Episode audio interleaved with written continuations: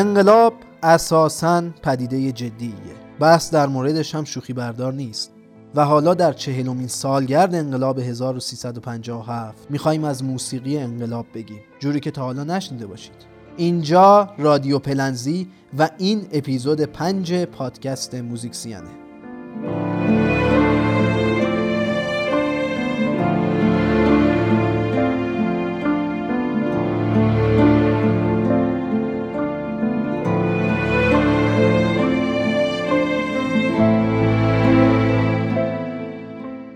سلام در 22 بهمن 1357 گروه های مختلفی که با حکومت محمد رضا پهلوی مبارزه می‌کردند نهایتا موفق به سرنگونی ساختار حکومت شدند. دفتر تاریخ ورق خورد و نگارش صفحه های تازه از تاریخ ایران شروع شد.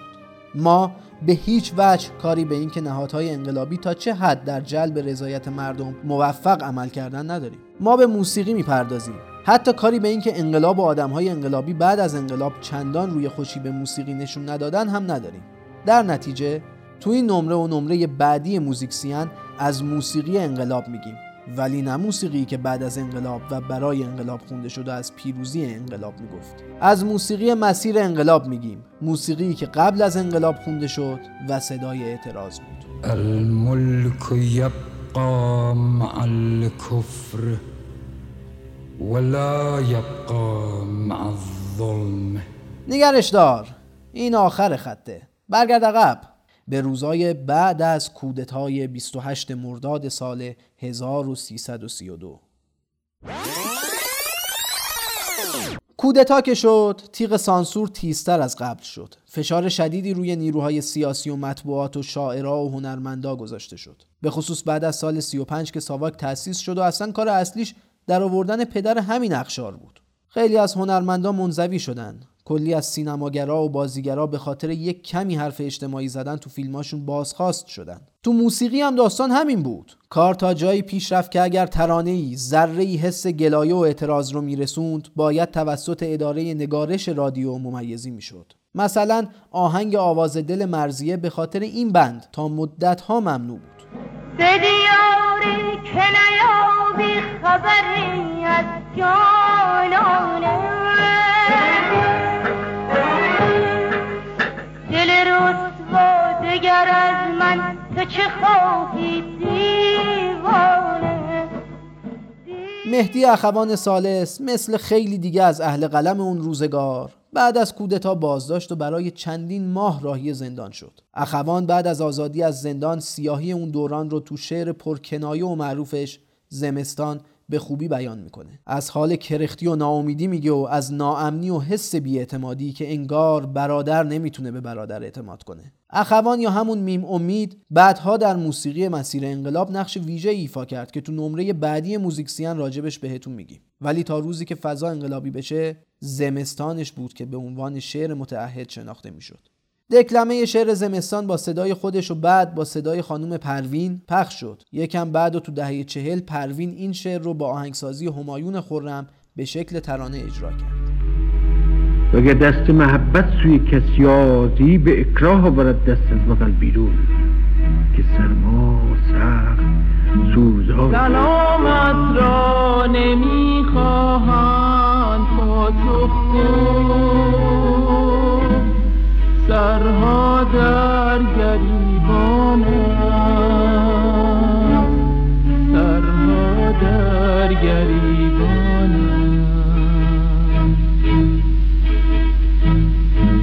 نگه جز پیش پا دید نتواند.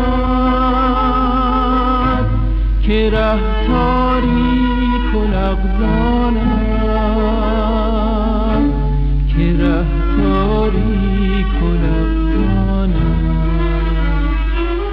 در این فضا مهمترین اتفاق موسیقایی دهه سی شکل گرفت. مجید وفادار که از آهنگسازای مطرح اون دوره بود برای ترانه ای از دکتر حیدر رقابی یا همون حاله که از طرفدارای دکتر مصدق و از اعضای جبهه ملی بود آهنگی ساخت و اون رو برای خوندن به حسن گلنراقی داد و ترانه جاودان مرا ببوس متولد شد.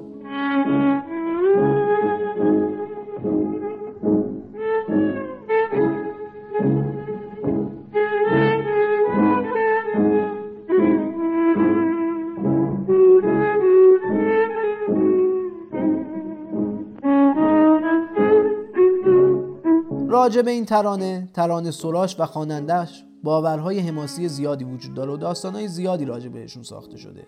تا مدت ها مردم فکر می‌کردن که این ترانه رو سرهنگ سیامک از افسران حزب توده شب قبل از اعدام گفته. یه عده دیگه معتقد بودن که یکی دیگه از افسرهای حزب توده این شعر رو برای سرهنگ سیامک و در وصف آخرین دیدارش با دخترش گفته. وقتی معلوم شد که شعر برای رقابیه باز هم یه سری گفتن که رقابی بعد از آزادی از زندان و قبل خروج اجباری از کشور این ترانه رو از یکی از دفتر شعرهای قدیمیش به وفادار داده. یه سری هم می‌گفتن اصلا شعر رو واسه دوست دخترش گفته. منتها اون چیزی که مشخصه تلفیق عشق و آزادی خواهی در این ترانه است. چیزی که مرا بوس رو به عنوان ترانه قهرمان یا ترانه آخرین ساعات پیش از اعدام یا ترانه علیه کودتا و اختناق تو ذهن مردم موندگار کرده. مرا ببو.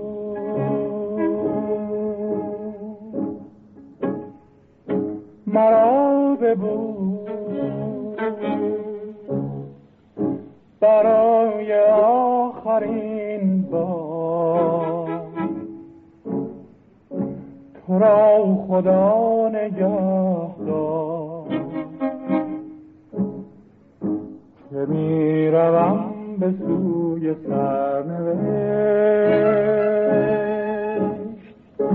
بهار ما گذشته.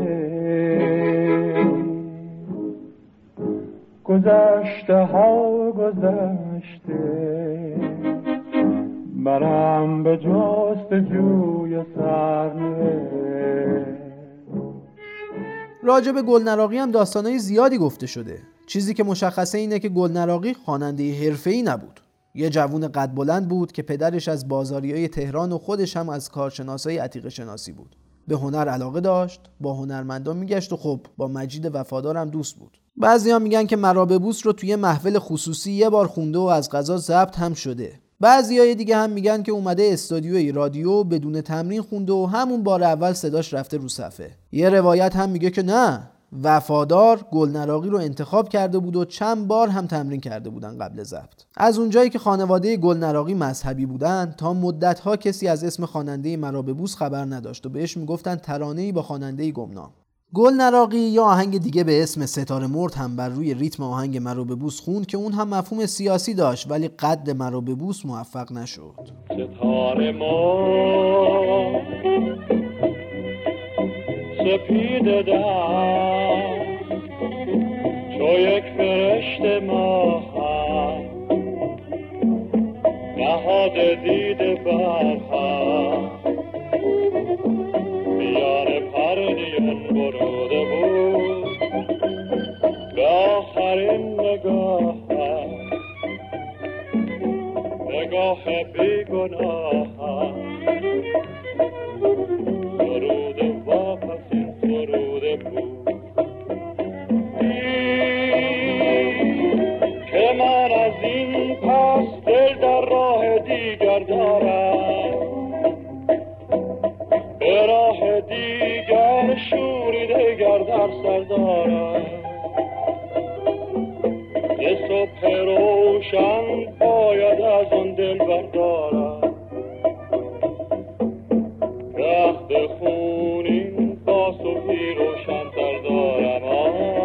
مرا به بوس تنها آهنگ کودتا نبود. اون سالها منوچهر سخایی که بعدها با آهنگای عاشقانه مطرح و محبوب شد خواننده تازهکار و خبرنگار پارلمانی روزنامه کیهان بود. برادر بزرگش سرگرد محمود سخایی از نظامیای وفادار به دکتر مصدق بود که بعد از کودتا به دست هوادارای کودتا تو کرمان به شکل فجیعی کشته شد.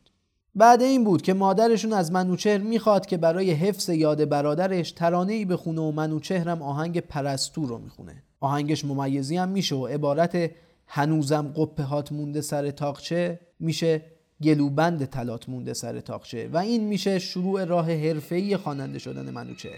هنوزم جای پات مونده لبه باغچه. گلو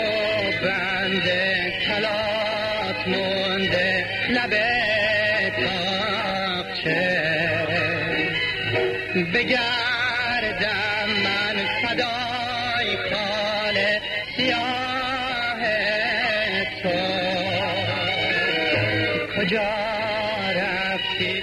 خدا پشت و پناه تو. دهه چهل دهه تولد موسیقی اعتراضی بود. اون سالها سه گروه عمده در حال مبارزه ضد پهلوی بودند. مذهبی ها ملیگراها و گروه های چپ و مارکسیست سازمان های چپ در کنار مبارزات چریکی و مبارزه با اسلحه از موسیقی هم برای مبارزه استفاده می‌کردند. به قول خسرو گل سرخی که خیلی از ماها فیلم جلسه محاکمش تو دادگاه نظامی رو دیدیم چریک های قزه با خواندن شعرهای محمود درویش بهتر می جنگند. در ایران هم آهنگای چریکی همین نقش رو بازی می‌کردند. از اواخر دهه چهل تا روز انقلاب دو واقعه دیگه هم الهام بخش این ترانه ها شد و باعث شد خیلی انقلابی و حماسی بشن. یکی واقعه سیاهکل بود یکی هم تیربارون بیژن جزنی و هشت تا چریک دیگه تو تپه های اوین به دست ساواک تو فروردین 54 همونطور که شاید بعضیاتون بدونید بیژن جزنی تئوریسین و عضو بنیانگذار سازمان چریک های فدایی خلق ایران بود. این وسط یه سرودی هست که بیش از هر سرود دیگه ای تو جهان خونده و شنیده شده. انترناسیونال یا سرود روز کارگر که با یه بخشی از سمفونی نه بتهوون شروع میشه و بعد میچسبه به آهنگ انترناسیونال و بعدش هم شعر انترناسیونال رو یه گروه کری می‌خونن. اول بار شعر این سرود رو اوژن پوتیه شاعر کمونیست فرانسوی در 1876 سروده و تا به امروز این شعر به همه زبونهای دنیا ترجمه شده. از جمله فارسی. ابوالقاسم لاهوتی این شعر رو ترجمه کرده و سرود انترناسیونال به فارسی خونده شد. انترناسیونال در همه جای دنیا نقش رمز رو هم بازی می‌کرد.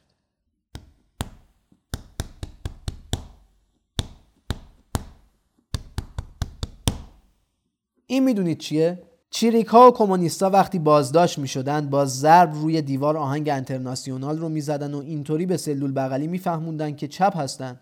و منتظر جواب زندانی سلول بغلی میموندن.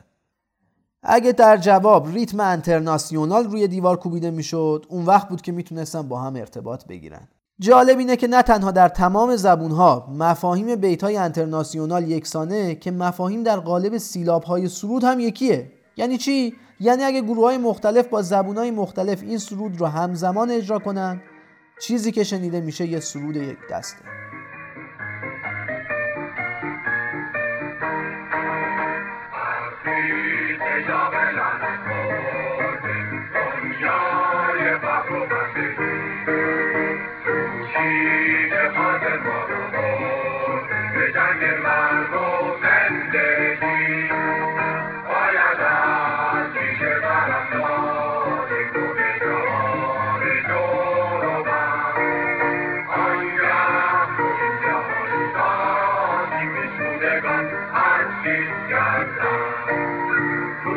از دل سازمان مجاهدین خلق و حزب توده هم ترانه های انقلابی بیرون می اومد ولی ترانه های انقلابی سازمان چریک های فدایی خلق بیشتر مورد توجه قرار گرفت. بیشتر این ترانه ها رو هم دو تا شاعر عضو همین سازمان سرودن. مرزی احمدی اسکویی که سال 56 ساواک کشتش و سعید سلطانپور که شعرها رو از توی زندان می‌گفت. یکی از اولین این ترانه ها سروده 16 آذره. سرودی که توسط کنفدراسیون دانشجویان و محصلین ایرانی که خارج از ایران شکل گرفته بود و شامل یه سری دانشجوی مخالف حکومت پهلوی با گرایش های مختلف بود تولید شد. این سرود روی ریتم آهنگ فولکلوریک ترکی و ارمنی ساریگلین یعنی عروس زرد به یاد سه دانشجوی کشته شده در 16 آذر 32 خونده شد.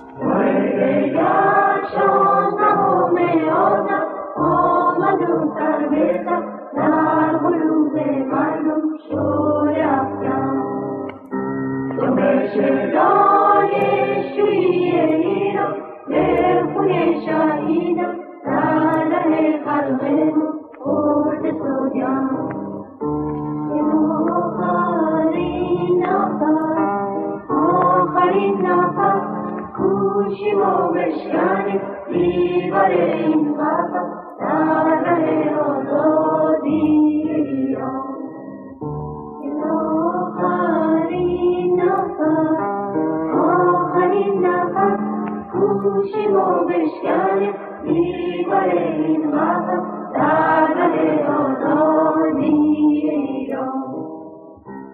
بخش موسیقی کنفدراسیون دانشجویان یه تعداد زیادی از سرودهای انقلابی رو تولید کردن.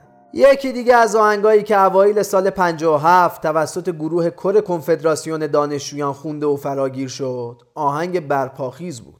سرودی که آهنگش از روی سرود شیلیایی خلق متحد برداشته شده بود و تا یه مدت بعد از انقلاب هم از رادیو و تلویزیون پخش می‌شد. سرود خلق متحد یا ملت متحد هرگز شکست نخواهد خورد سرودی انقلابی بود که سال 1973 ساخته شده بود. منتها یکم بعد ژنرال پینوشه تو شیلی کودتا کرد و نشون داد که ملت متحد هم می‌تونن شکست بخورن. پینوشه سرود خلق قهرمان رو ممنوع کرد. برپاخید از جاکن بنای کاخ دشمن. برپاخیز از جاکن بنای کاخ دشمن. چو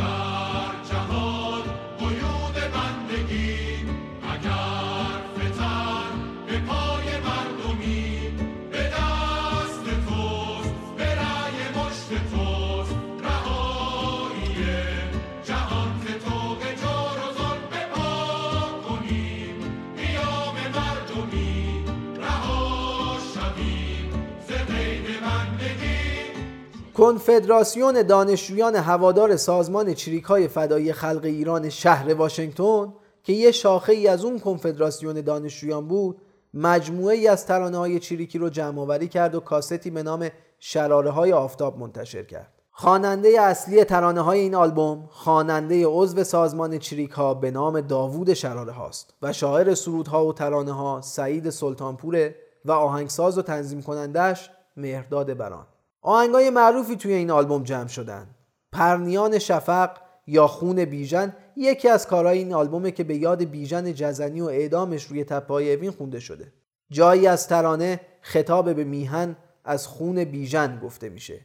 معنای نزدیکش همون میهن به معنای وطنه. از طرفی اسم همسر بیژن جزنی هم میهن بود.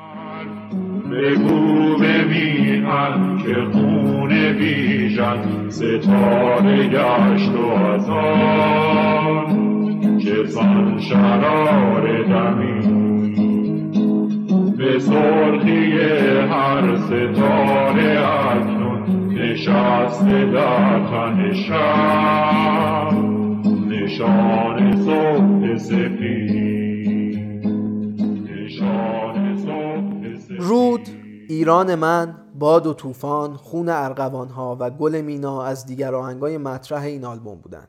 ایران من یا مرداد گران به مناسبت 25 مین سالگرد کودتای 28 مرداد خونده شد و به اون واقعه اشاره داشت. باد و طوفان یا جنگلکاران هم با همراهی گروه کر دانشجویان خونده شد و اون دوران خیلی معروف شد. خون ارغوان ها هم یکی دیگه از آهنگای محبوب این آلبوم بود. سالها قبل از اینکه داوود شراره ها با همراهی گروه کر این ترانه رو بخونه منوچهر همایون پور نسخه اصلی آهنگ رو با یه شعر دیگه خونده بود. آهنگساز اصلی این کار هم پرویز یا حقیه ترانه گل مینا هم که الان میشنویمش به یاد چریکی به نام مینا رفیعی توسط سلطانپور سروده شده بود. مینا رفیعی دانشجوی دانشگاه تهران بود و گفته میشه که به همراه دو دوست چریک دیگش تو میدان جانف کندی تهران که الان میشه همون میدون توحید به دست ساواک کشته میشن. بعدها روی موسیقی این سرود تعدادی ترانه دیگه و کلی نوحه خونده شد. از درون شب تار می گل سون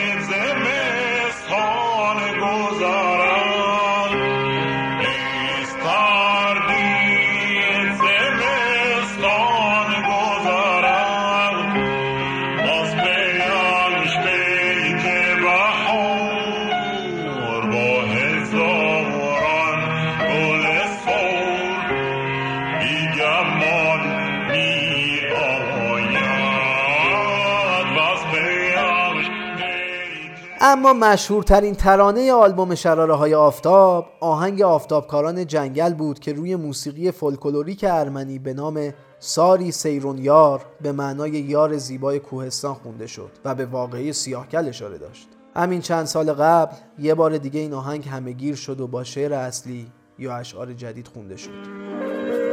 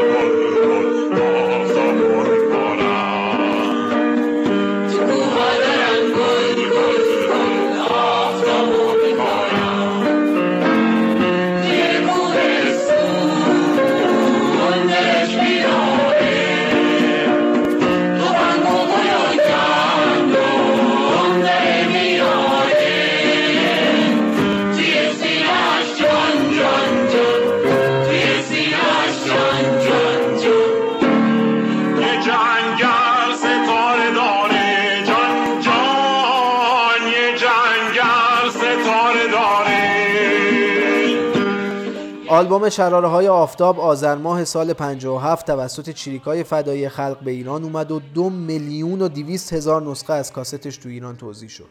موسیقی چریکی و انقلابی اما موسیقی یه بخش خاصی از جامعه ایران تو دهه 40 و 50 بود. منتها دهه 50 انفجار صورت گرفت. بزرگترین حادثه تاریخ موسیقی ایران شکلگیری موسیقی اعتراضی همگیر و محبوب جامعه. صداهای زخم خورده و خسته صدای اعتراض شدن و رفتن رو قله سلیقه مردم ایران هفته بعد تو قسمت دوم همین نمره از پادکست موزیکسیان یه وجه دیگه از صدای مسیر انقلاب رو با هم میشنویم پس تا هفته دیگه مراقب گوشاتون باشید